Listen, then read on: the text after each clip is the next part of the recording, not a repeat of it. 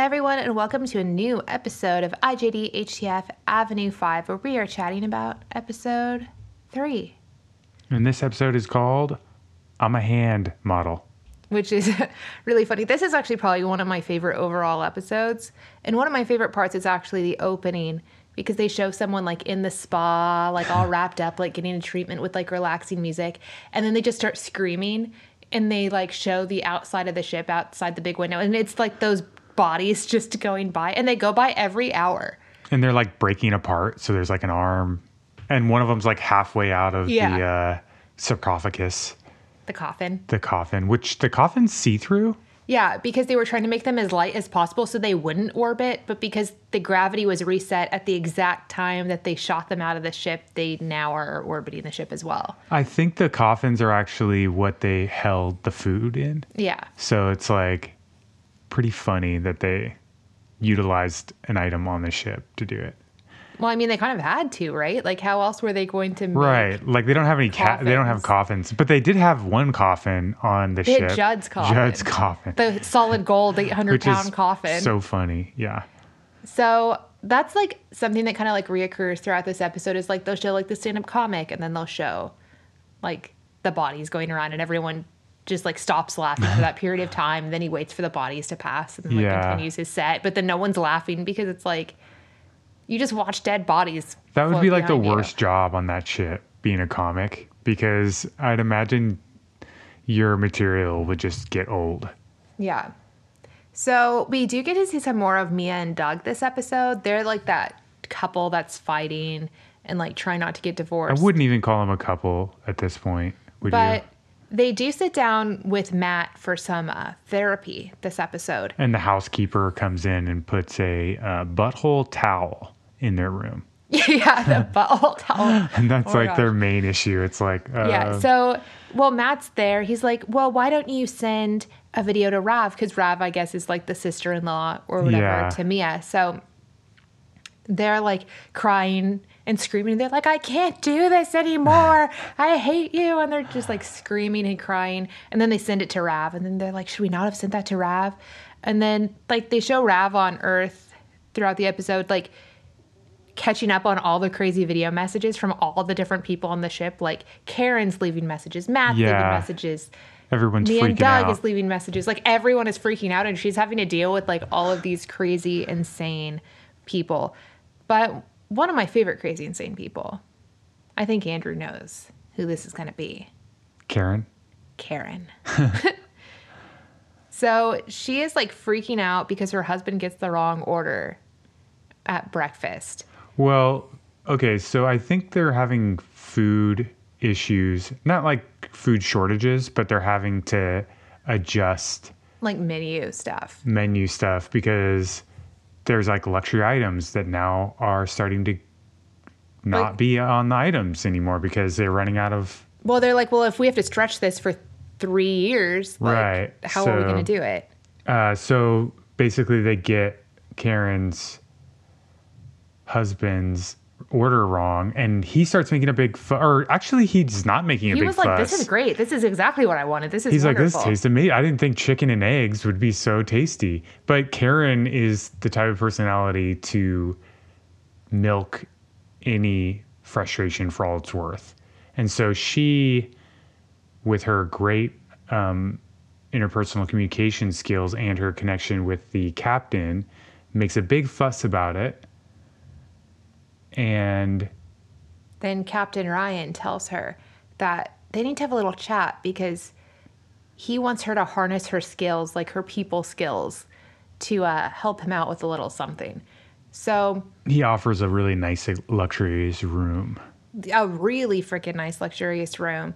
And what's weird is right before they have, like, he has this conversation with her, they show this clip of Ryan talking to his husband on video call. And then you find out not only does Ryan have a husband, but he also has a wife. Yeah. And he's like, oh, it's going to be six months longer than we were expecting. Because at this time, they still think it's six Right. months. Right. And this is supposed to be taking place in the future. So Around like 2048, I believe, or something. So Yeah. basically, like 30 years in the future. so they're like, "Oh, it's not uncommon for three people Yeah. To figure that out, I guess. So So he's like chatting with them on video call, and they're like, six months is too long. Like, you can't be gone that long. And it's like, well, what? Like, he can't just magically arrive back home. So, but they were like, I don't know if this is going to work. Six months is too long. right. And then it shows him talking to Karen in that huge, luxurious room, and they're like having some wine. And then this is when Karen finds out that uh, it's not going to be six months, it's going to be three years and six months. Well, I guess Cyrus had fudged the numbers and he found out that it actually added six months instead of Yeah. sub- getting it down to six months, which is funny because that's exactly what was it, Bobby? Billie. Oh, Billie. Billie was saying, she's like, this guy always exaggerates numbers and like f- misses small things that make big differences. Yeah, so they're having some wine. He lets it slip that it's going to take longer. She starts hyperventilating because she finds out that Ryan's a fake captain. And she literally says, I am hyper effing ventilating, Yeah. which I'm like, And he's That's like, wonderful. I'm going to need you to keep it under control. You're my second in command now. yeah, because he know? made her the, uh, what was it, customer liaison. That was just like a good all around move Yeah. From a coming from like he's actually kind of like a good captain, even though he's a fake captain. Oh, for sure. He's actually like pretty darn decent. But she's flipping out. And then he's like, You're going to be the one to give the people this message. Yeah. And she is like not looking forward to this, but he's like, You want the room, right? If you want the room, Yeah. you got to do this. So, And he, he's like, You already agreed. So so, it's going to look really bad if all of a sudden you flip flop, you know? so then she goes out to tell like all the other passengers. And she's like, They told me that it'll take us five years. Five years. And I told them that is unacceptable. Like, you better come back to me under four years. And, And you know what they said? Fine, we'll get it under four years. And she said, You know what? That's not good enough. and then they were like, we can get you three years and six months. And she's like, okay. And then everyone is like cheering all the passengers because they got, she got it down from like five years to Yeah. three years and six months. And then one of the other guys is like, how did she do that? Like, how? He's like, Why would they tell work?" you five years if they could get it down to three and a, and a half? And one of the other people was like, don't worry about it. Just Her husband's like, Look, you don't know these how these things work. My wife knows how these people work. it's like very funny. He was like, uh, okay. Yeah, so that's like one of the big things. And then, so like Judd during this whole episode is like planning his show about how he's going to tell people that they're getting off the ship in six months, which is funny because they end up not making it six. Like it got switched, but he was like planning this huge like show of how he's going to do it. He's like hiring actors to like play different things and it was like it was really weird. But speaking of actors, Ryan finds out this episode that the crew all fake. Yeah. Which is funny because I think subconsciously he was supposed to know they were fake, right? Like subconsciously he's like, these people. It's like he knew his steering wheel and stuff Right. wasn't real. Yeah, exactly. So like how was he and they were like, oh, we thought you were running the ship. And he's like And he's like, this steering wheel's fake. I don't even know how it how it goes up and goes down. up and down. And then what's the ladies? One of the um One of the women who works there, the one where he was asking what they all did for jobs, and they're like, "Are you all actors?" And she's like, "I'm a hand model." which she's one of my favorite characters on the show too. She's like, I'm a hand model, and she's like, I control the lights, and, And this button wheel. here makes your steering wheel go up and down. I was like, that But is he a was great like, job. but it's funny because all this time he'd been walking in and being like, "Oh, systems, whatever," and then people would be like, "Systems nominal, one hundred percent nominal." Like they Yeah. give the same answers every single time. and then um, the way that Billie breaks the news to Ryan that the crew's fake is she's like, um, whatever the guy Frederick or whatever his name Cyrus. is, Cyrus, or no, not Cyrus, one of the fake Oh yeah, yeah. people. She's like, you know, what about this? How's the defli- defibrillator or whatever it is? the flippy floppy flitter thing. Flitter. Yeah, it's like a flitter rater. And he's like, the flitterator is nominal. and she's like, well, that's great because I just made that up. It doesn't even exist.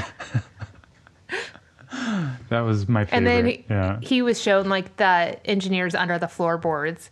And they're just like sweaty geeks in a hole in the Because floor. at the beginning, she's like, look around. Like, what is wrong with this group of really good looking people? and he was like, I don't know. And then she's like, the fact that they're good looking people, because no like real scientists look that good. So Ryan's like flipping out. And then, of course, like a group of passengers comes in for a tour. And he then has to like pretend like everything is perfectly fine. yeah. So he's just like going along in the charade that he are, now knows for sure is fake. Yeah. Yeah. I don't know. I feel like this was just a really good, solid episode. I feel like they just bring out the redundancies of how things work in our society. Mm-hmm. And they're like, these things probably aren't going to change because our culture likes it, you know? Like actors are not real, really doing those things on TV. You know what I mean? It's kind of the the idea behind all of it. Yeah. So I feel like this is where they really start to hit their groove this season and it just continues. Like the first two episodes were good, but this is where it like really hit a really good stride here. Yeah. So we are excited to tell you guys about episode four next week on another episode of IJD HTF Avenue 5.